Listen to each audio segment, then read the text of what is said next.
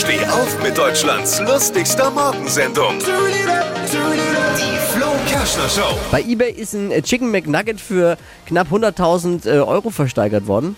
What? Ein Chicken McNugget für knapp 100.000 Euro. Ich sag's ja immer, man darf niemals hungrig online shoppen gehen. Ne?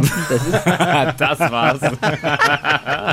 ja, warum? Warum für so viel Kohle? Weil er Ähnlichkeit mit den Figuren aus dem Online-Spiel Among Us hat. 82.000.